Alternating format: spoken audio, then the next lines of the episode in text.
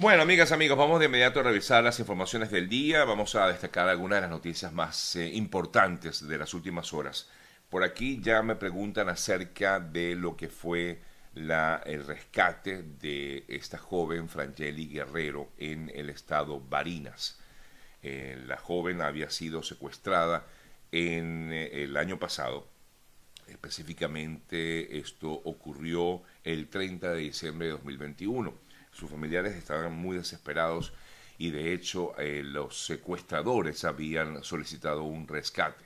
Eh, debemos destacar aquí la labor de la Policía Científica, el C I C P C, el Cuerpo de Investigaciones Científicas Penales y Criminalísticas de Venezuela, que luego de esta acción, o sea, hicieron toda una labor de inteligencia, según informa la propia policía, y llegaron ayer, a, ayer, en el día de ayer, a esta hora de la madrugada. De hecho, ayer me comentaban y yo no entendía de qué me hablaban porque en el momento no recordaba el caso y luego fue que pude entender de lo que me hablaban en el programa. Pero efectivamente se dio en el día de ayer. Hoy ha sido divulgada eh, o divulgado el momento en que los funcionarios llegan a una zona, específicamente una zona ubicada en el estado Barinas. Eh, informan que fue, según la, la, la noticia, pues la minuta policial, perdón, informan que eso ocurrió entre los municipios, una zona boscosa ubicada en el municipio, entre los municipios Rojas y Alberto Arbelo Torrealba del estado Barinas.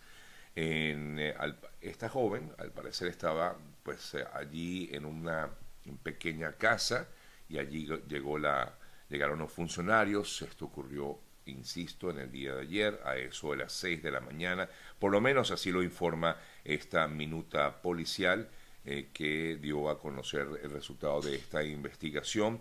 Funcionarios adscritos a la estación policial municipal Rojas, al mando del supervisor um, Juan Herrera, junto a otros funcionarios y por supuesto comisión de extorsión, anti-extorsión, perdón, del C I C P C, se logró dar con el paradero y rescate de la joven Francelys Guerrero.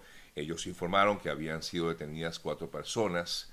Eh, en ese video que está siendo mmm, divulgado, eh, a mí también me llegó y por supuesto también lo, lo, lo publiqué, eh, vemos a otra mujer, suponemos que era una de las personas que mantenía secuestrada a esta joven. Esto no lo puedo certificar, pero es lo que entiendo de lo que puedo apreciar en el video, y en teoría, pues eh, si es así, esta sería una de las secuestradas, porque no se da eh, detalles más allá de lo que eh, eh, se ha publicado y de lo que se ha difundido. Pero lo importante, amigas, amigos, en este caso, más allá, porque muchas personas piensan que hay ahí como, perdón, algo escondido, la verdad es que no lo veo de esa manera. Es mi eh, punto de vista, no quiero decir que sea el correcto, pero es mi punto de vista. Pareciera efectivamente que, bueno, esta mujer jovencita de veintitrés años de edad había sido secuestrada el año pasado y sus familiares estaban muy desesperados eh, por saber de ella.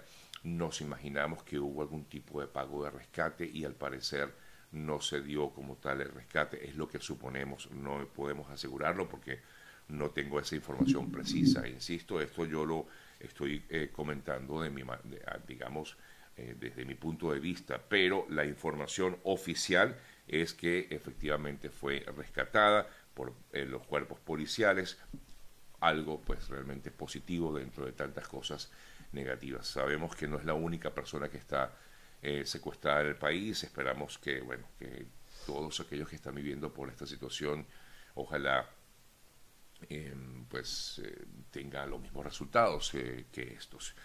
Hablando de este tipo de situaciones, de casos eh, extraños, estaba viendo que en Argentina, como ustedes saben, se suscitó un hecho en el cual murieron dos venezolanos en un en accidente de tránsito eh, registrado en Argentina hace algunos días. Y estaba viendo, eh, gracias a los amigos de Esreviral, que son colegas que trabajan también en Argentina, informan ellos eh, que otro accidente se registró eh, por parte de una persona que tenía en su sangre, según se pudo mm, determinar, uno coma setenta y ocho grados de alcohol.